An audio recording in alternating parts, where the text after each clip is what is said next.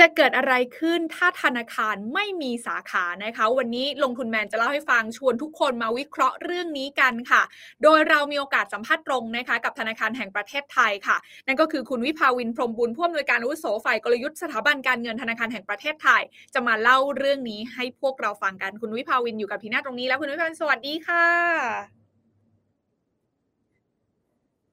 ค่ะอยากจะให้คุณวิภาวินเล่าให้ฟังก่อนละกันจริงๆอะถ้าเราพูดถึงตัวของธนาคารพาณิชย์ในบ้านเรานะคะ ย้อนกลับไป 3-4 ปีที่ผ่านมาโดยเฉพาะอย่างยิ่งช่วงที่เกิดโควิด -19 เนี่ยนะคะ เราเห็นการเปลี่ยนแปลงแล้วก็การปรับตัวของสถาบันการเงินในบ้านเราเนี่ยโอ้โห เยอะมาก แล้วก็ถือว่าเป็นการปรับตัวที่รวดเร็วนะคะ แล้วก็ตอบโจทย์มากนะคะ ทุกคนเข้าสู่โลกออนไลน์กันมากขึ้น แล้วก็ล่าสุดค่ะธนาคารแห่งประเทศไทยเองก็ออกมาตอบรับนะคะ การเปลี่ยนแปลงครั้งสำคัญนี้อีกครั้งหนึ่งด้วยการประกาศออกใบอนุญาต virtual bank นะคะ อยากให้เล่าให้ฟังนิดนึงว่า มันแตกต่างอย่างไรขอบเขตของมันเป็นอย่างไรเมื่อเทียบกับสิ่งที่เราใช้งานกันอยู่ปัจจุบัน เพราะว่าปกติตอนนี้ทุกคนก็เคยชินอยู่กับการใช้บริการทางการเงินบนโลกออนไลน์อยู่แล้วดิจิทัลแบงกิ้งโมบายแอปต่าง ๆ อะไรอย่างเงี้ยเนี่ยนะคะ ตรงเนี้ยมันจะต้องเป็นขอบเขตที่กว้างกว่าขนาดไหน และการทำงานมันจะเป็นยังไงคะคุณวิภาวินคะค่ะก่อนอื่นก็คือเป็นธนาคารพาณิชย์เนาะแต่ว่าก็เป็นแบบไร้สาขานะคะ virtual bank คือไร้สาขาเนี่ยก็คือจะไม่มีสาขาเป็นของตัวเอง ไม่มี ATM เป็นของตัวเอง เพราะฉะนั้นเนี่ยเขาก็ต้องใช้อาศัยการให้บริการผ่านช่องทางดิจิทัลเพราะฉะนั้นเนี่ยเขาก็ต้องใช้ทั้งเทคโนโลยีนะคะใช้ทั้งเรื่องข้อมูล ใช้ทั้งเรื่องกระบวนการทำงานที่มีประสิทธิภาพและยืดหยุ่นนะคะ ถึงจะสามารถพัฒนาบริการทางการเงิน แล้วก็นำเสนอผ่านช่องทางดิจิทัลได้อย่างครบวงจร แล้วก็มีประสิทธิภาพ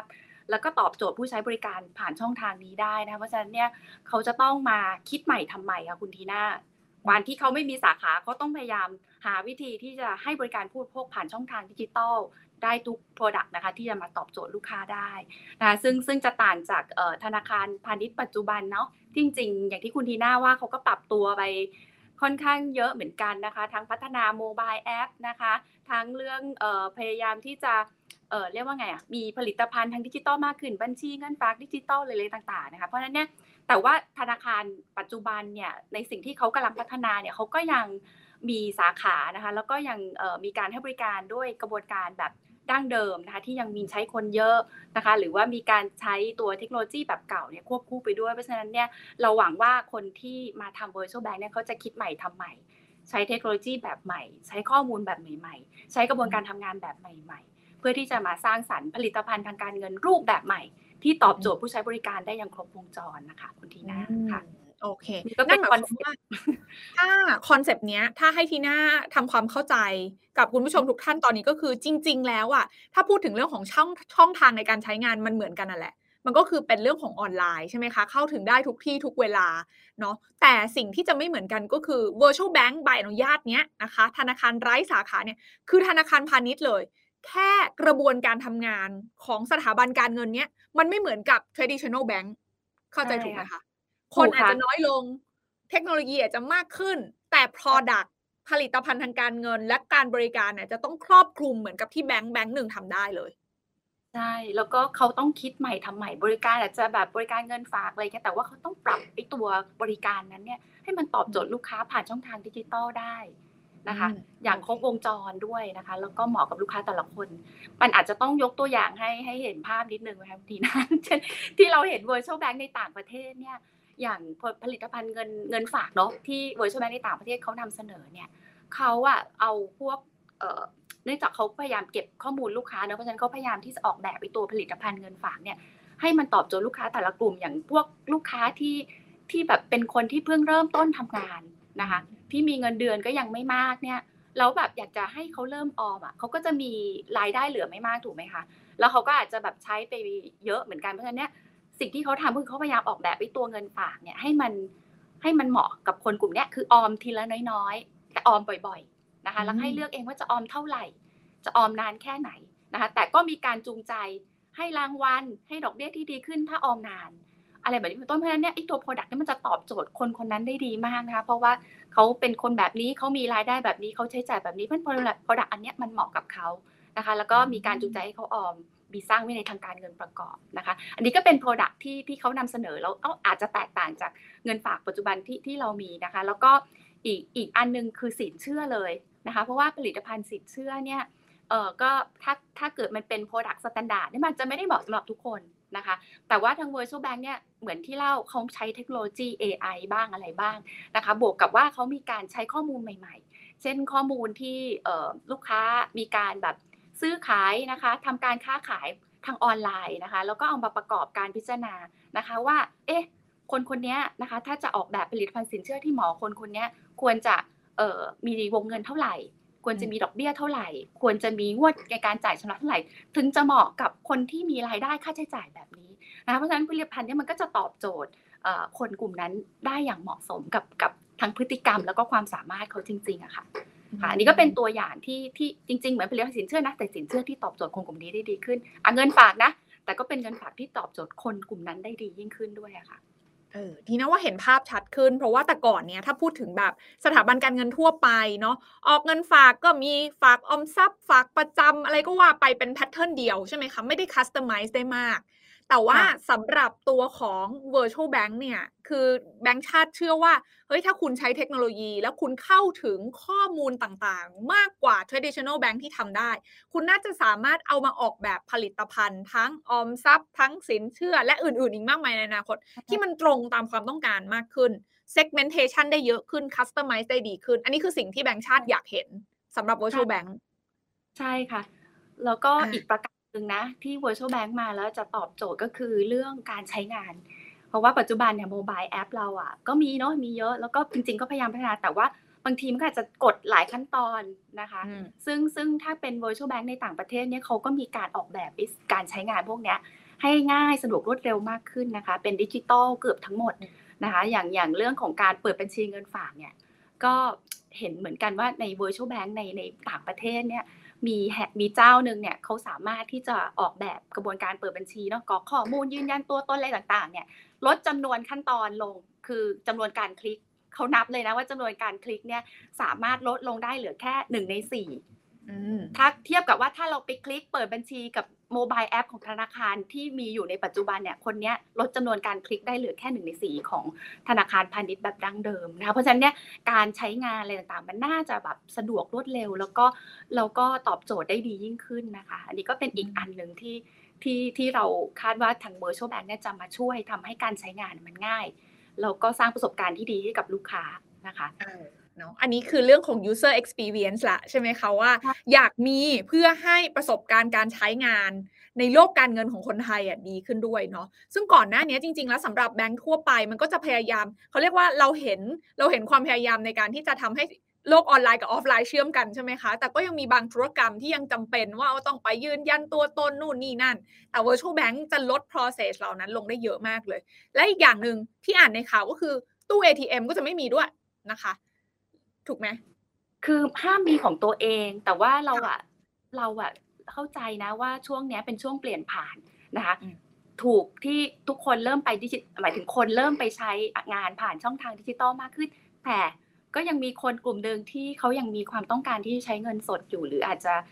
ต้องใช้เงินสดในบางเรื่องนะคะ เพราะฉะนั้นเนี่ยในช่วงช่วงที่เอ่อโบยแฟงเปิดให้บริการใหม่ๆเนี่ยเราคิดว่าเราจะ เราจะยังอนุญาตให้เขาเนี่ยสามารถที่จะไปใช้เครือข่าย เช่นเอ่อ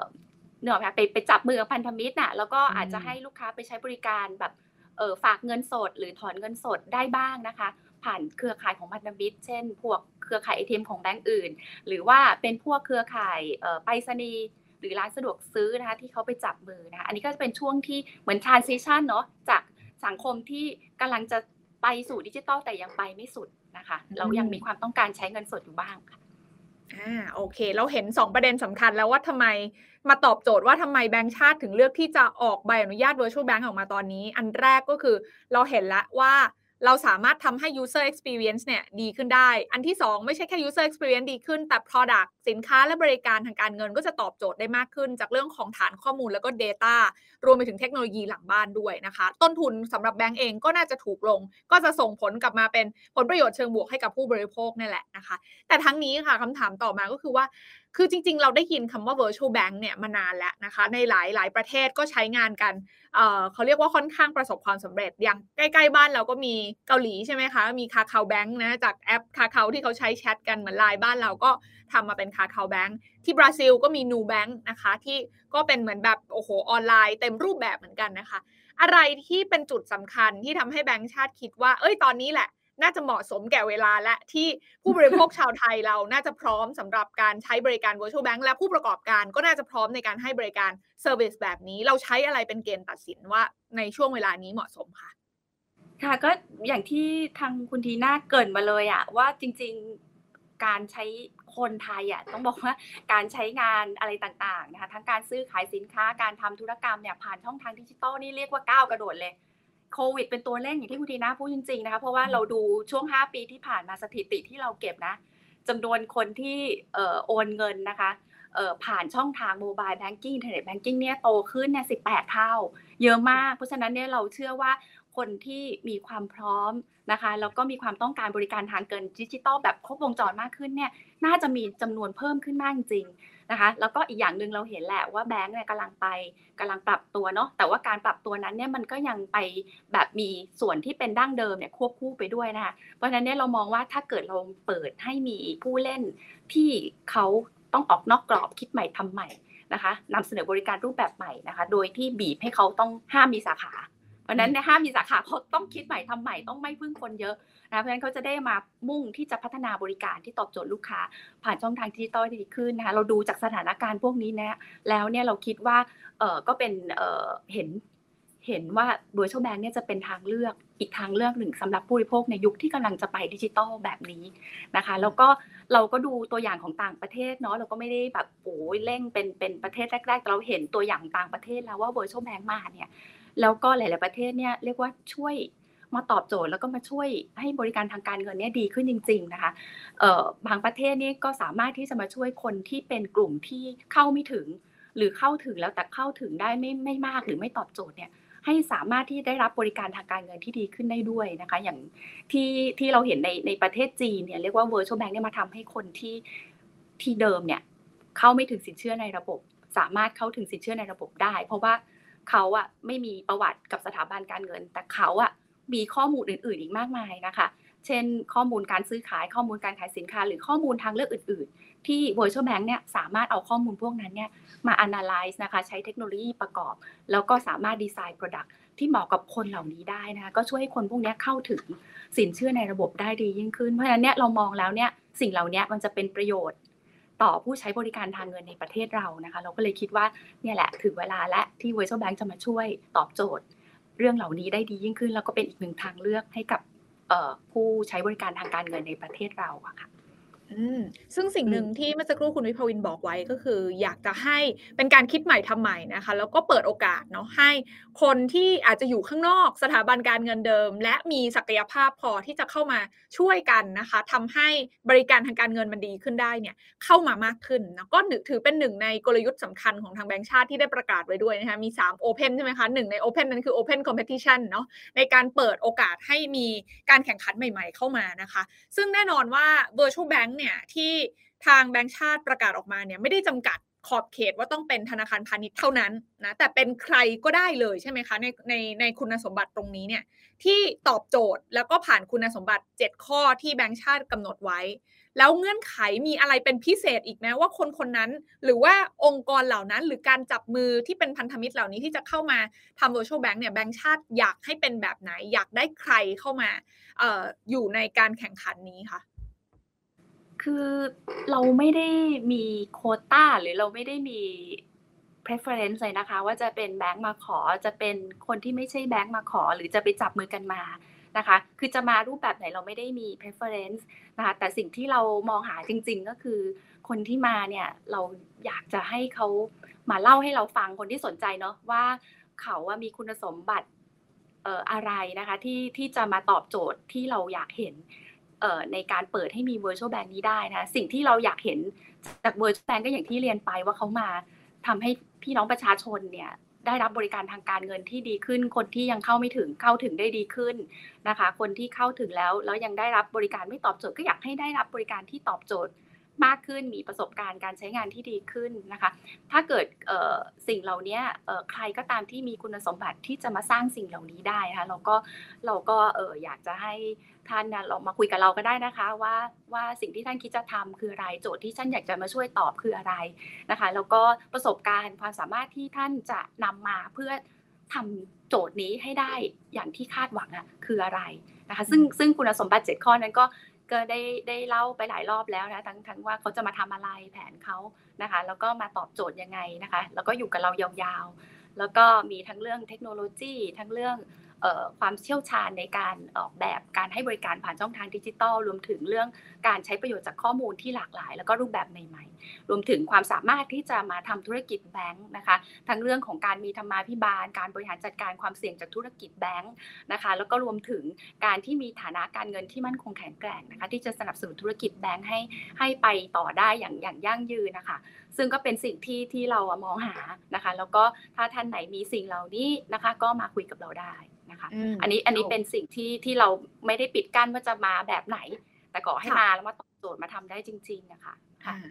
ซึ่งตรงนี้เนี่ยแหละค่ะที่ไม่ได้ปิดกั้นเนี่ยนะคะ หลายคนก็ตั้งคำถามเหมือนกันว่าโหถ้าสมมุติว่ามีการจับมือกันนะคะของบรรดายักษ์ใหญ่นะคะ ในประเทศไทยที่อยู่นอกเหนือสถาบันการเงินเดิมนะคะ หรืออาจจะไป partner กับสถาบันการเงินเดิมก็ได้เราเห็นในข่าวแล้วนะคะ หลาย ๆ เจ้าที่แสดงความจำนง แล้วก็แสดงความสนใจในใบอนุญาต virtual bank มาเนี่ยนะคะ ในมุมของธนาคารแห่งประเทศไทยเองเนี่ยแน่นอนความตั้งใจคือเราอยากเปิดโอกาสให้การแข่งขันมันกว้างมากขึ้น เพื่อประโยชน์ของผู้บริโภคของประชาชนอยู่แหละนะคะ แต่เราได้มองต่อไหมคะว่าถ้าในกรณีที่ virtual bank มันเปิดขึ้นเต็มรูปแบบจริง ๆ เนี่ยผลกระทบต่อภาคอุตสาหกรรมของธนาคารพาณิชย์ในประเทศไทย industry landscape ของของธนาคารแห่งประเทศไทย มันจะเปลี่ยนไปในทิศทางไหนยังไงบ้าง แล้วเราเตรียมความพร้อมในการรับมือไว้ยังไงบ้างคะคุณวิภาวินคะ ค่ะ ต้องบอกว่าในตอนที่เราคิดเรื่องเนี้ย เราอะอยากจะให้ Virtual Bank เนี่ยมาตอบโจทย์ที่จริง ๆ แล้วเนี่ยผู้เล่นปัจจุบันอาจจะยังมีรูปแบบการประกอบธุรกิจที่ยังไม่สามารถลงไปให้บริการในกลุ่มพวกนี้ได้ได้เอ่อได้มากนักนะคะ หรือว่าลงไปแล้วแต่ยังไม่ยังมีรูมให้คนอื่นมาช่วยตอบนะคะ อันนี้เป็นหนึ่งโจทย์ที่ที่เราอยากให้ Virtual Bank มา แล้วก็อีกอันหนึ่งก็คือว่าเราคาดหวังว่าการที่เขานำอะไรใหม่ ๆ เข้ามา ในภาคอุตสาหกรรมการธนาคารเนี่ยมันก็จะกระตุ้นให้ทุกคนจะคิดใหม่หรือว่าพยายามปรับปรุงบริการของตัวเองด้วยนะคะ โดยที่เราไม่ได้เราสิ่งเราก็มีการพูดถึงสิ่งที่เราไม่อยากเห็นเนาะจากการมี virtual bank ทั้งไม่อยากให้เขาเข้ามาแล้วมา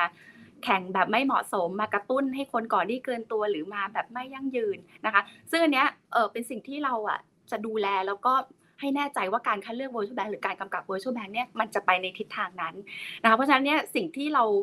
มองภาพว่าหลังจาก virtual bank เข้ามาแล้วเนี่ยภาคอุตสาหกรรมธนาคารเป็นยังไงเนี่ยก็คือหนึ่ง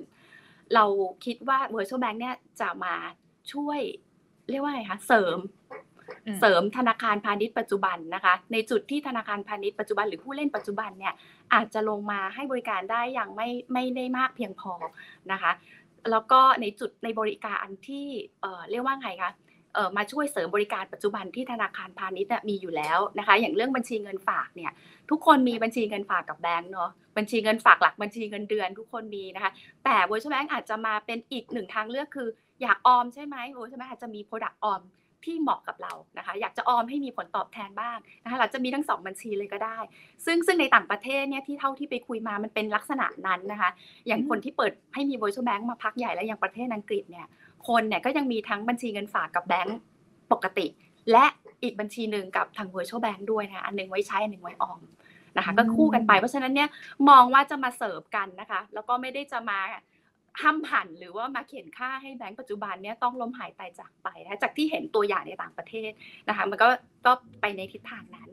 อีกอันหนึ่งที่ที่พูดก็คือว่าเอ่อการที่เขามาแล้วคิดใหม่ทำใหม่เช่นมาพัฒนาโมบายแอปให้ง่ายลดขั้นตอนอะไรเงี้ยมันก็จะทำให้ ตัวผู้เล่นปัจจุบันเนี่ยคิดที่จะปรับปรุงแล้วก็พัฒนาบริการที่ที่มีอยู่ของตัวเองด้วยนะคะ อย่างเราเห็นในในต่างประเทศฮ่องกงเนี่ยหลังจากที่ Virtual Bank เข้ามาแล้วเนี่ยเราเห็นตัวธนาคารปัจจุบันผู้เล่นปัจจุบันเนี่ยมีการพัฒนาโมบายแอปตัวเองขึ้นไปอีก ให้ยิ่งใช้งานง่ายสะดวกมากขึ้น แล้วก็อีกอันนึงที่เห็นคือว่ามีการลดค่าธรรมเนียมรักษาบัญชีด้วยนะ จากเดิมที่มีการเก็บใช่ไหมถ้ามีตัว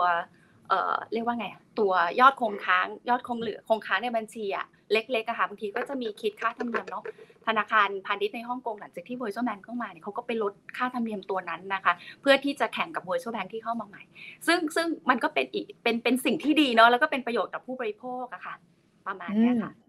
โอเค ดังนั้นถ้าฟังดูแบบเนี้ยแสดงว่าสิ่งที่จะเกิดขึ้นในมุมของแบงก์ชาติเนี่ยมองว่าเป็นการเติมเต็มภาพนี้มากกว่า ถูกไหมไม่ได้ใช่มาเป็นแบบ ตัดขาใครนะแต่ว่าเป็นการทำให้ภาพมันสมบูรณ์ขึ้น มีช่องว่างทางการตลาดให้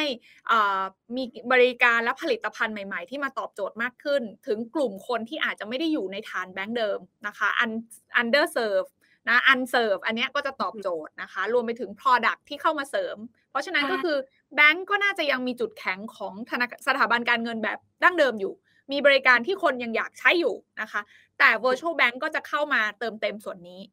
อือฮึ อืมแล้วมาแต่ทีแล้วเนี้ก็ยค่ะทำให้ทุกคนได้รู้สึกเชิญเลยกค่ะ ระชุ่มกระชวย อยากจะอ่า อยากจะทำให้ดีขึ้นด้วยค่ะ ค่ะอ่าโอเค ก็ถือว่าเป็นเหมือนแบบว่า peer pressure ใหม่ๆนะ มีเพื่อนๆ หน้าใหม่ๆ บ้างหลังจากบ้านเราอาจจะไม่ค่อยได้เห็นนะคะ ผู้เล่นรายใหม่เข้ามาในอุตสาหกรรมมากนัก แต่อย่างที่คุณวิภาวินบอกว่าภาพใหญ่คิดว่ายังไม่ได้กระทบอะไรมากนี้คือเราอ้างอิงจากต่างประเทศมานะคะ แต่ทั้งนี้ทั้งนั้นเนี่ยก็ต้องถามต่อว่า ในแง่มุมของรายชื่อนะคะ อันนี้คือขออนุญาตไม่พูดชื่อแล้วกัน แต่ว่าอาจจะขออนุญาตถามจากความเห็นของในวงข่าวที่เขาได้วิเคราะห์กันเนี่ยนะคะ เขาก็ประเมินว่าโอ้โห เราเห็นคนสนใจ โดยเฉพาะอย่างยิ่งธุรกิจขนาดใหญ่ในบ้านเราเนี่ยอยากได้ใบอนุญาต virtual bank กันหลายเจ้าเลยทีเดียวนะคะ บางเจ้าก็อย่างที่เกิดไปเป็นการร่วมมือกันกับธนาคารพาณิชย์นะคะ บางเจ้าก็เน้นว่าตัวเองมีจุดแข็งว่ามีฐานยูเซอร์เยอะนะคะ บางเจ้าก็เน้นว่าตัวเองมีเทคโนโลยีที่ดีนะคะ ในมุมของ ธนาคารแห่งประเทศไทยเองเนี่ยจริง ๆ แล้วเรามีโจทย์ไหมคะว่าใน phase แรกของการให้ใบอนุญาต 3 รายแรกออกมาเนี่ยเราอยากได้สเปคประมาณไหนที่เข้าตาเราที่สุด และคิดว่าจะช่วย set standard ของ Virtual Bank ใน phase แรกของประเทศไทยได้ ได้ได้เหมาะสมที่สุด รวมถึงขออนุญาตต่ออีกคำถามหนึ่งคือหลายคนมีวงเล็บไว้ว่า ส่วนใหญ่เขาวิเคราะห์กันว่าถ้าใครที่มาเดี่ยวๆ ไม่ได้มีแบงก์เดิม หรือสถาบันการเงินเดิมมาเป็น partner อาจจะไม่ได้แบบ ประสบความสำเร็จได้ง่ายนักหรือเปล่า เพราะว่าโอ้โหกฎระเบียบอะไรกฎเกณฑ์ก็เยอะเหมือนกัน คุณวิภาวินมองเรื่องนี้ยังไงคะอย่างที่เล่าไปเบื้องต้นเลยว่าเราอะไม่มีการล็อกสเปคเนาะว่าต้องมาแบบไหนต้องมาคนเดียว หรือมาเป็นคู่นะคะ เราดูจากเนื้อจริง ๆ ว่าสิ่งที่เขาจะมาตอบโจทย์อะคืออะไรนะคะ มาเล่าให้เราฟังแล้วก็เขาจะทำสิ่งนั้นได้ยังไงนะคะเอออันนี้เป็นเป็นประเด็นหลักที่เราดู เพราะฉะนั้นมาแบบไหน เราประเมินแบบนี้เหมือนกันหมดนะคะ แล้วก็มาเทียบกันว่าใครมานำเสนอตอบโจทย์เหล่านี้ได้ดีนะคะ เป็นประโยชน์กับผู้บริโภคแล้วก็ไม่มาก่ออะไรที่ไม่ดีหรือมาก่อความเสี่ยงต่อระบบนะคะ ซึ่งซึ่งเราคงประเมินแบบนี้กับเหมือนกันทุกคนนะคะ แล้วก็เปรียบเทียบกันนะคะ เพราะฉะนั้นเนี่ยมาแบบไหนเราก็ดูแบบนี้เหมือนกันหมดนะคะ แล้วก็ใครที่มาให้ให้ สิ่งเหล่านี้ได้ดีที่สุดก็ก็ตามเนื้อผ้านะคะ ทีนี้ที่คุณทีน่าพยายามถามว่าแบบไหนที่เรา prefer คงคงไม่มีอะค่ะ แล้วก็ในต่างประเทศอะเราเห็นนะว่า virtual bank ในต่างประเทศก็มีทั้งแบบที่ที่จับมือกันมานะคะ แล้วก็มีทั้งแบบที่ไม่ใช่แบงค์มาเดี่ยวๆแล้วก็จัดตั้งได้สำเร็จก็มีนะคะ แล้วก็มีทั้งแบบที่เป็นแบงค์นะคะ แล้วก็พยายามที่จะออกนอกกรอบจากที่ตัวเองเคยทำมาทำ ตัว virtual bank ก็มี เพราะฉะนั้นเนี่ยอืมทุกรูปแบบน่ะเราเห็นตัวอย่างในต่างประเทศนะเพราะฉะนั้นขึ้นอยู่กับว่าสิ่งที่เขามาทำจริง ๆ ว่าเขาจะทำอะไรแล้วเขาทำได้ตามนั้นจริงๆอะค่ะ ที่เป็นตัวที่เราดูอ่าโอเค ก็คือจริง ๆ เราไม่ได้ให้น้ำหนักกับขาใดขาหนึ่งมากจนเกินไป คือมองเป็นภาพรวม ว่าคุณก็ใช่ต้องมีทั้งฐานขฐานยูเซอร์มีทั้งศักยภาพด้านเทคโนโลยี แล้วก็มีเรื่องธรรมาภิบาลมีความน่าเชื่อถือนะคะนั้นทั้งหมดเนี่ยมันต้องกลมๆมาด้วยกัน ถึงจะแบบ ผ่านเกณฑ์7ประการที่แบงก์ชาติกำหนดไว้ใช่ไหมคะค่ะใช่ค่ะนะแต่ทีนี้ถามต่อนิดนึงค่ะว่า แล้วในแง่ของการกำกับดูแลนะคะ จริง ๆ แล้วอย่างที่เราเห็นในข่าวไปว่า virtual bank เนี่ยก็คือจริง ๆ แล้วก็เป็นใบอนุญาตประกอบเอ่อธุรกิจธนาคารพาณิชย์แบบหนึ่งเลย คือเหมือนธนาคารพาณิชย์เลย แต่รูปแบบของการกำกับดูแลเนี่ย เราจะมีอะไรที่แปลกและแตกต่างไปจาก traditional bank เดิมมากน้อยขนาดไหนคะ ค่ะ ก็ เอ่ออย่างที่คุณดีน่าสรุปใช่เลยคือเขาธนาคารพาณิชย์เนอะเขาก็เป็นธนาคารพาณิชย์เหมือนกัน เพราะฉะนั้นเนี่ยกรอบการกำกับเหมือนกัน แต่ว่าในการกำกับเราใช้หลักเอ่อเรียกว่า risk proportionality คือกำกับตามความเสี่ยงเนาะจุดจุดที่ virtual bank เสี่ยงกว่าเราก็กำกับเข้มกว่า จุดที่เสี่ยงน้อยกว่าเราก็กำกับเข้มน้อยกว่า ซึ่งในจุดที่เราคิดว่าเป็นจุดที่สำคัญของ virtual bank เราต้องให้ความสนใจเป็นพิเศษเอ่อมากกว่าธนาคารพาณิชย์ทั่วไปก็คือในเรื่องของออระบบ IT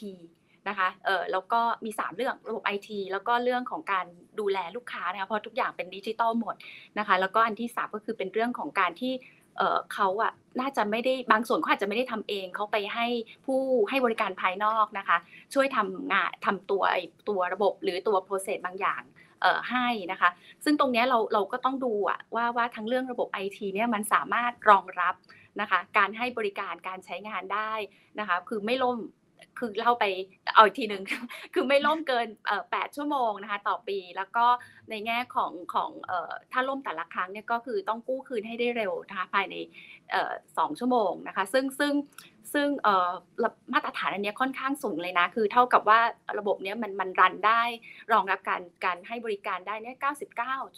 99.9%นะคะซึ่งเป็นเปอร์เซ็นต์ที่สูงมากนะคะเทียบเท่ากับระบบงานสำคัญนะคะอันนี่ก็เป็นสิ่งที่เราเข้มข้นกับเขานะเรื่องเรื่องช่องทางการให้ข้อมูลแล้วก็การดูแล รับเรื่องร้องเรียนหรือดูแลเรื่องร้องเรียนของผู้บริโภคเนี่ยเนื่องจากทุกอย่างดิจิตอลนะคะเพราะฉะนั้นเนี่ยเราอยากจะให้แน่ใจว่าช่องทางดิจิตอลที่เขาจัดสรรจัดหาไว้ให้ลูกค้าเนี่ยมันมีประสิทธิภาพเพียงพอนะคะอย่างอย่างในต่างประเทศก็มีการแบบถ้าเกิดเรื่องยากเรื่องซับซ้อนเนี่ยจะต้องมีให้ลูกค้าวิดีโอคอลมาคุยได้บ้างนะคะเพื่อจะได้พูดคุยกับคนนะคะแล้วก็มีการอธิบายได้นะคะแล้วก็อีกอันหนึ่งอันสุดท้ายคือเรื่องการใช้งานของของการที่แบบให้คนภายนอกนะคะมา มาเรียกว่าทำงานบางส่วนหรือระบบงานบางส่วนให้ ซึ่งพวกนี้เนี่ยเขาทำได้นะ เหมือนกับธนาคารพาณิชย์ทั่วไปที่เราก็อนุญาตให้มีการ outsourceงานที่ไม่ใช่งานที่เป็นการตัดสินใจที่สำคัญ ไม่ใช่ระบบงานที่เป็นระบบงานสำคัญเนี่ยให้กับคนนอกได้นะคะแต่ถ้าเกิดเป็นระบบงานสำคัญนะก็ก็ ก็อย่างเช่นระบบคอมแพงกิ้งเราคงขอให้เขามาคุยกับเราก่อน เพื่อเราจะได้แน่ใจว่าในแง่ความเสี่ยงต่อตัวเข้าต่อลูกค้ารวมถึงประสิทธิภาพของระบบงานคอมแพงกิ้งที่จะไปใช้ของคนภายนอกนั้นเนี่ยได้มาตรฐานจริง ๆนะคะ อันนี้ก็เป็น 3 เรื่องที่ที่เข้มข้นนะคะกับ virtual bank นะคะ อีกอันหนึ่งที่ที่สำคัญเลยก็คือว่า virtual bank เนี่ยเป็นอะไรที่ รูปแบบใหม่ เพราะฉะนั้นเนี่ยในการกำกับดูแลในช่วงแรกๆช่วงที่เขาตั้งไขายเนี่ยเราอยากจะติดตามเขาใกล้ชิดนิดหนึ่งเพราะฉะนั้นเนี่ยเราจะมีช่วงเฟสซิ่งนะคะคือ 3-5 ปี ซึ่งเป็นช่วงที่เราจะเรียกว่าดูดูการดำเนินงานของเขานะคะว่ามีความพร้อมนะคะมีการทำโจทย์กรีนไลน์ของเราที่หลักให้เขามาตอบจริง ๆนะคะ แล้วก็ช่วงนี้เนี่ยก็ก็เรียกว่าเพื่อให้มั่นใจแหละว่าเออเข้าเข้ามาแล้วในช่วงตั้งไข่เนี่ยเขาก็ดำเนินธุรกิจ ดำเนินกิจการไปได้อออย่างมั่นคงนะคะ เพราะว่ายังไงเขาก็คือธนาคารพาณิชย์เนาะเราคงต้องดูแลให้ให้แน่ใจว่าเขาจะมาแล้วก็ตอบโจทย์ได้แล้วก็อยู่ได้ยาวๆนะคะ อันนี้ก็เป็นความต่าง นะคะในในแง่ของเรียกว่าคีย์สำคัญก็คือว่าให้ใบอนุญาตไปแล้วนะคะ ให้เข้ามาโอเปเรตแล้ว อย่ามาตีหัวเข้าบ้านนะคะ คือต้องลองเคิมได้จริง ๆ แล้วก็ถือว่าเป็นอีกธนาคารรูปแบบหนึ่งให้กับวงการหรือว่าเขาเรียกว่าโลกการเงินของไทยได้จริง ๆ ถูกไหมเฟสนี้เราจะเห็นแบบนั้นเลยใช่ใช่ก็เลยต้องดูใกล้ชิดนะคะ ในช่วงแรก ค่ะค่ะ ทีนี้ถามกลับไปนิดนึงค่ะ แล้ว traditional bank เดิมที่เขาก็ยังมีสาขาอยู่ละคะ ส่วนเนี้ยทางธนาคารแห่งประเทศไทยได้ประเมินผลกระทบกับฝั่งของ traditional bank เดิมมากน้อยขนาดไหน แล้วสาขาที่มีอยู่ จะต้องลดน้อยลงหลังจากนี้ไหมหรือเราประเมินตรงนี้ยังไงบ้างคะเออคือต้องบอกว่าถ้าเราเห็นการปรับตัวของแบงก์ปัจจุบันนะคะเขาก็มาดิจิตอลมากขึ้นเนาะในส่วนของสาขาเขาก็ยังให้บริการอยู่ นะคะ แต่ว่าเขามีการปรับรูปแบบการให้บริการผ่านสาขาให้มันเรียกว่าไงคะกระทัดรัดมีประสิทธิภาพมากขึ้นเนาะเขาเอาเครื่องคุณทีน่าคงเห็นอะเขาเริ่มเอาเครื่องไปตั้ง กันมากขึ้นเหมือนลูกค้าก็ใช้ผ่านเครื่องก็ได้ไม่ต้องมาเคาน์เตอร์นะคะ แล้วก็เอ่ออะไรพวกนี้ที่เราเห็นแล้วก็เห็นทิศทางที่ว่าบางหลาย ๆ แบงก์ก็เริ่มทยอยลดจำนวนสาขาลงนะคะ ซึ่งซึ่งทิศทางมันก็คงเป็นอย่างที่เห็นแหละว่าจำนวนสาขาคงทยอยลดลงนะคะ แล้วก็บทบาทของสาขาเนี่ยคงจะเอาไว้ตอบโจทย์ คนที่เอ่อยังมีความจำเป็นนะคะต้องใช้สาขาอยู่เช่นคนที่เรียกว่าอาจจะยังไม่พร้อมไปดิจิตอลนะคะ เช่นอาจจะเป็นกลุ่มผู้สูงอายุยังชินกับการไปสาขาพูดคุยกับพนักงาน หรือว่าเป็นลูกค้าหรือเป็นบริการที่ที่พิเศษหน่อยอะคุณทีน่าเช่นแบบต้องการคำปรึกษา ต้องการคำแนะนำต้องการพูดคุยเชิงลึกกับพนักงานเป็นพิเศษ เช่น บริการเวลนะคะ ลูกค้าเวลหรือว่าอาจจะเป็นลูกค้าธุรกิจ นะคะที่เป็นขนาดกลางขนาดใหญ่ที่ต้องการการพูดคุย แล้วก็เป็นเป็นบริการที่เฉพาะนิดนึงนะคะเพราะฉะนั้นเนี่ยสาขายังมีบทบาทอยู่นะคะแต่ว่าการใช้สาขาคงจะปรับให้เหมาะกับกับเอ่อเรียกว่าไงคะกระทัดรัดขึ้น แล้วก็เอาไว้ตอบโจทย์คนที่ยังจำเป็นต้องใช้สาขามากขึ้นนะคะ ฟังก์ชันของสาขาก็จะเปลี่ยนไปเนาะเท่าที่เราได้เห็นตอนนี้ถ้าไปเดินตามห้างนะคะ เขาจะไม่เรียกสาขาแล้วเขาจะเรียกเลาใช่ไหมคะมีเข้าไปนั่งพักผ่อนนะขอคำปรึกษาหาข้อมูลการลงทุนได้มากขึ้นเนาะเพราะ อยากให้ตอบโจทย์นะคะ สิ่งที่โอเค เรื่องของการบริการทางการเงินหลาย ๆ อย่างเนี่ยนะคะ ก็สามารถทำได้ในโลกออนไลน์แล้วนะคะ เพราะฉะนั้นอันนี้ก็จะชัดเจนมากขึ้นหลังจากที่ใบอนุญาตที่เรียกว่า virtual bank หรือธนาคารไร้สาขาเนี่ยถูก operate ขึ้น ซึ่งตามไทม์ไลน์แล้วที่เราเห็นในข่าวก็คือคนทั่วไปเลยน่าจะได้เริ่มใช้กันจริง ๆ เนี่ยก็คือกลางปี 68 เลยใช่ไหมคะคุณวิภาวินค่ะค่ะ ฟังดูนานใช่ไหมคะ ฟังดูนานค่ะทำไมนานจังคะ ก็มันอย่างนี้ค่ะมันมีมีขั้นตอนเออซึ่งซึ่งเดี๋ยวเล่าทยอยเล่าว่าโอ๊ยทำไมต้องหกแปดอันดับแรกเลยคือ ตอนนี้เราเปิดรับฟังความเห็นอยู่เนาะเราออกร่างแนวทางการอนุญาตมานะคะ ซึ่งเราอะก็ตั้งใจว่าเราอยากจะรีบเอ่อรีบพยายามเอาข้อความเห็นทั้งหมดที่ได้รับในช่วงนี้ไปออกเป็นเกณฑ์ฉบับสมบูรณ์ให้ได้ภายในไตรมาสหนึ่งปีนี้นะคะ ซึ่งอันนี้เราก็พยายามเร่งสุด สุดจริง ๆ สุดฝีเท้า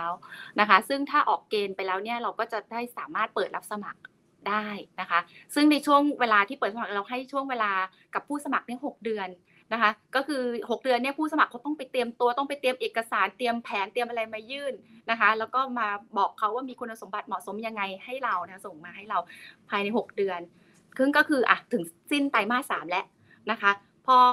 คนมีผู้สมัครและเราก็ต้องคัดเลือกถูกไหมคะคุณนีน่าเรื่องนี้เป็นเรื่องสำคัญเนาะเราก็ต้องคัดคนที่ดีคนที่จะมาตอบโจทย์ แล้วก็ไม่ก่อความเสี่ยงต่อระบบนะคะ เวลาคัดเลือกเราก็ใช้เวลาคัดเลือกที่ที่แบงก์ชาติเนี่ยเอ่อหกเดือนนะคะแล้วก็เอ่อที่กระทรวงการคลังที่จะพิจารณา เป็นคนพิจารณาให้ใบอนุญาตอีก 3 เดือนนะคะรวมกันเป็น 9 เดือน ซึ่ง 9 เดือนเนี่ยต้องบอกว่า ไม่ได้ช้านะคุณทีน่าเพราะว่าเราไปดูของต่างประเทศนะคะ เพื่อนบ้านเราก็ใช้กันเนี่ยแหละ9เดือน 10 เดือนบางประเทศเนี่ย12 เดือนนะเออซึ่งเพราะว่าแปลว่าการคัดเลือกมันเข้มข้นจริง ๆ ค่ะ เราเราอยากให้คนที่ดีเนาะไม่มาก่อความเสี่ยงอย่างที่ที่หลังจากที่เราเปิดเปิดตัวเรื่องนี้ออกไปนะเรื่องเรื่องแนวทางอันเนี้ยก็มีประชาชนบอกกังวลโอ้ภัยทางการเงิน เออระบบจะไม่ล่มจริงหรืออะไรต่างๆนะเพราะฉะนั้นเนี่ยในการคัดเลือกในการทำอะไรต่างเราก็ต้องดูอย่างรอบคอบนะคะ ซึ่งพอเราคัดเลือกเสร็จ 9 เดือนเนี่ยมันก็จะประมาณกลางปี 67 แล้วนะคะ ประกาศรายชื่อได้ ซึ่งพอ 67ปุ๊บประกาศรายชื่อปุ๊บคนที่ผ่านการคัดเลือกเขาก็ต้องไปเตรียม ทั้งเรื่องเอ่อระบบระบบกระบวนการคน นะคะ ทุกอย่างที่เขาจะต้องเตรียมเพื่อให้พร้อมก่อนที่จะเปิดให้บริการนะคะ ซึ่งซึ่งเราก็ให้เวลาเขาเตรียมตัวเนี่ยหนึ่งปีนะคะ ซึ่งซึ่งเพราะฉะนั้นเนี่ยกว่าจะเปิดได้จริงก็คงเนี่ยแหละเออกลางปีหกแปดเป็นต้นไปนะคะเพราะฉะนั้นเนี่ยถ้าดูโปรเซสแต่ละขั้นตอนแล้วคิดว่ามันมันมันมันไม่ได้มันไม่ได้นานเกินไปเป็นเป็นความจำเป็นค่ะที่จะต้องที่จะต้องมีขั้นตอนเหล่านี้นะคะ เพื่อให้แน่ใจว่าเมื่อเปิดมาแล้วเนี่ยจะพร้อมจริง ๆนะคะแล้วก็ทำได้จริงอย่างอย่างที่เราคาดหวังนะคะอืม นะก็ต้องมีขั้นตอนการคัดกรองอย่างดีนะคะ ต้องบอกว่ามันเป็นเรื่องเงินเงินทองทองนะ อันนี้ก็พูดกันตรงๆนะคะ การที่เราจะไปไว้เนื้อเชื่อใจนะคะ ใช้บริการที่ไหน ในรูปแบบแบบไหนเนี่ยและยิ่งออนไลน์ด้วยเนี่ยนะคะ ไม่ได้มีคนมาให้บริการเราเหมือนแต่ก่อนที่เราเคยชินกัน ก็ต้องอาศัย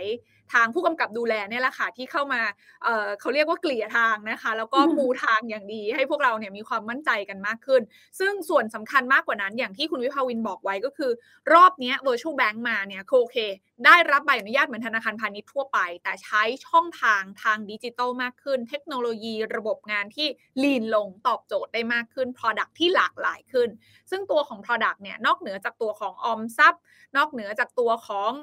อะไรบริผลิตภัณฑ์ทางการเงินต่างๆ ก็คือควรจะต้องมีครบอยู่ใน virtual bank นะคะ อีกส่วนที่สำคัญไม่แพ้กันก็คือเรื่องของสินเชื่อ ซึ่งสินเชื่อนี่แหละที่อย่างที่บอกว่าจะเป็นตัว เขาเรียกว่าน่าจะเป็นอีกหนึ่งเกมเชนเจอร์ของการให้สินเชื่อในบ้านเรา เพราะว่ามันจะสามารถไปเอา Data ข้างนอกใช่ไหมคะ เข้ามาประมวลผลเพื่อที่จะปล่อยสินเชื่อได้ได้อย่าง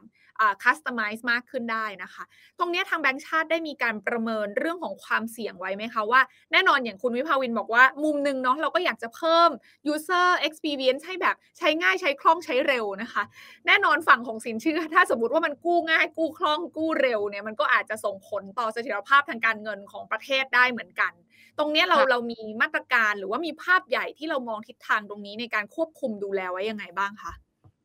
ค่ะก็เรื่อง คุณนีน่าพูดถึงเรื่องที่สำคัญมากเลยตอนนี้คือเรื่องเออเราอะก็มีเรื่องนี้ครัวเรือนที่สูงใช่ไหมคะแล้วก็แล้วก็จริง ๆ เป็นเรื่องที่เออเราต้องช่วยกันอะทางป้องกันและแก้ไขเรื่องนี้นะคะ ซึ่งเออไม่ว่าจะเป็น virtual bank หรือแบงค์ที่มีอยู่ในปัจจุบันหรือผู้ให้บริการอื่น ๆ ที่ให้สินเชื่อเนี่ยเราอะสิ่งนี้เป็นเรื่องที่สำคัญมากที่เราเเรียกว่ามีการสื่อสารพูดคุย แล้วก็จะมีแนวนโยบายในเรื่องนี้ออกมา นะคะ เพื่อเพื่อที่จะให้คนที่ปล่อยสินเชื่อให้กับรายย่อยเนี่ยมีการพิจารณาถึงความสามารถนะคะถึงในการชำระหนี้ของลูกค้าด้วยนะคะ ไม่ใช่ไป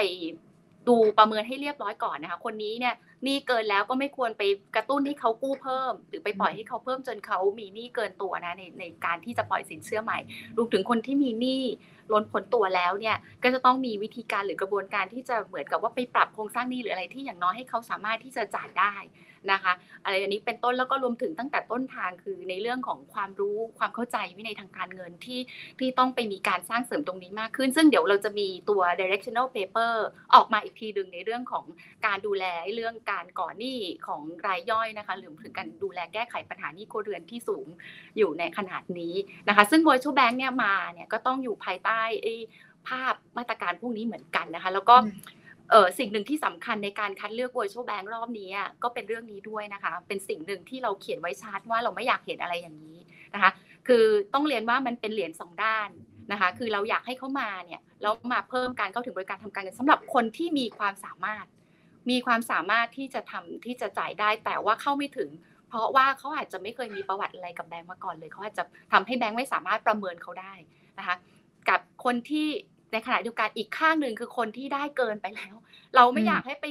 ส่งเสริมหรือไปก่อ ให้กระตุ้นให้เขาก่อนี้เพิ่มอีกนะคะเพราะฉะนั้นเนี่ยเราอยากเขามาเติมในจุดที่ขาดและมีความสามารถที่จะจ่ายได้นะคะ แล้วก็ไม่ไปเพิ่มในในกลุ่มคนที่เกินไปแล้ว แล้วไม่สามารถจะจ่ายได้แล้วนะคะเพราะฉะนั้นตรงนี้เนี่ยการที่เขามีข้อมูลมีอะไรต่างๆ ที่สามารถวิเคราะห์ได้ก็คาดหวังมากว่าเขาจะมาตอบโจทย์คนที่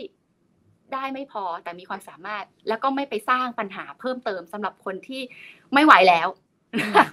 เอออันนี้ก็เป็นเป็นสิ่งหนึ่งที่ที่ที่เราเอ่อสื่อสารออกไปค่ะ ว่าเป็นสิ่งที่เราอยากเห็นแบบนี้แต่ไม่อยากเห็นอีกข้างหนึ่งนะคะ อืมอืมซึ่งก็ถือว่าเป็นเรื่องที่อาจจะต้องมอนิเตอร์อย่างใกล้ชิดนะคะสำหรับทางแบงก์ชาติเองก็เข้าใจว่ามีมาตรการนะคะ แล้วก็ให้ความสำคัญกับเรื่องของอ่าความมั่นคงทางการเงินนะคะ ของประชาชนคนไทยมาโดยตลอดเหมือนกัน เพราะฉะนั้นแล้วการออก virtual bank มาอันนี้มันก็เป็นหน้าที่ของผู้บริโภค เป็นหน้าที่ของประชาชนอย่างเราเราด้วยเนาะเราก็ต้องมีวินัยทางการเงินเองด้วยส่วนหนึ่งนะคะ ถึงแม้ว่าเราจะเข้าถึงบริการทางการเงินต่างๆ ได้ง่ายขึ้นมีประสิทธิภาพขึ้น ตอบโจทย์ดูตอบโจทย์เรามากมากเลยนะคะ แต่บางทีมันอาจจะไม่ได้จำเป็น มันก็ถ้าสมมติว่าเราเผลอไปใช้ หรือว่าไม่มีวินัยทางการเงินพอมันอาจจะเป็นการก่อหนี้ที่ไม่จำเป็นก็ได้เหมือนกันเพราะฉะนั้นก็เป็นอีกขาหนึ่งอย่างที่คุณวิภาวินบอกว่า อาจจะได้เห็นว่ามันก็อยู่ในการกำหนดระบบงานการดีไซน์ใช่ไหมคะ ตอนที่มา present การนำเสนอว่าเขาอยากจะนำอะไรใช่ไหมคะ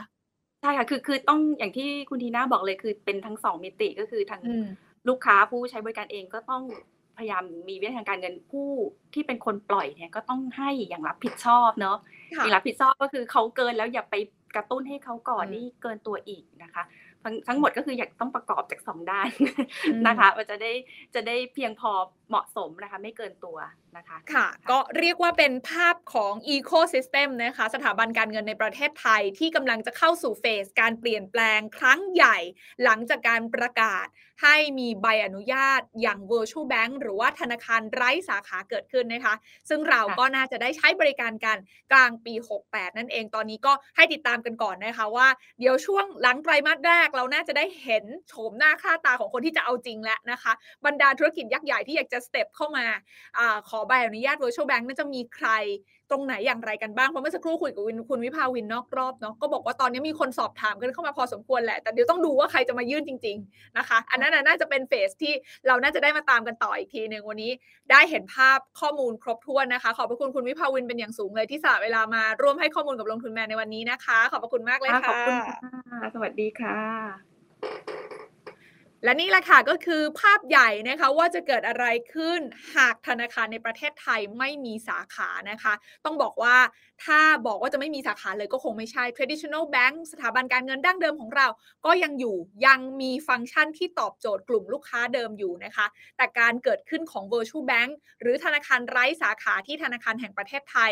ให้ใบอนุญาตใหม่ออกมาเนี่ยอย่างที่คุณวิภาวินบอกนะคะว่าเพื่อจะมาเติมเต็มนะคะ ช่องว่างของตลาดการให้บริการทางการเงินในประเทศไทย ทั้งในกลุ่มของคนที่อาจจะไม่ได้เข้าถึงนะคะ ธนาคารในรูปแบบเดิม หรือว่าอาจจะไม่ได้มีฐานข้อมูลกับธนาคารเดิมนะคะ ทั้งในเรื่องของความสะดวกสบาย เพิ่มประสบการณ์นะคะ กับเรื่องของผลิตภัณฑ์ทางการเงินนะคะ ที่หลากหลายมากขึ้น เพราะได้มีฐานข้อมูล ได้มีเทคโนโลยีในการประมวลผล ในการออกผลิตภัณฑ์ที่มันตอบโจทย์มากขึ้น ก็จะทำให้เกิดการยกระดับนะคะ การให้บริการทางการเงินของประเทศไทยทั้งประเทศได้เพราะฉะนั้นนี่ก็เป็นอีกหนึ่งเรื่องใหญ่ค่ะ ที่พวกเราต้องติดตามกันต่อไป แล้วก็หวังเป็นอย่างยิ่งว่าน่าจะเป็นประโยชน์นะคะ กับทุกคนในวงกว้างด้วย ส่วนเรื่องหน้านะคะ เราจะมาเจาะลึกแล้วก็ติดตามกันเรื่องอะไรต่อติดตามกันได้ในลงทุนแมนจะเล่าให้ฟังนะคะ จะมีประเด็นไหนที่จะชวนมาไลฟ์กันแบบนี้ก็เดี๋ยวรอติดตามกด subscribe กันไว้ได้เลยวันนี้ทีน่าสุภัฒกิจเจทวีกิจหมดหน้าที่แล้วลาทุกท่านไปก่อนสวัสดีค่ะ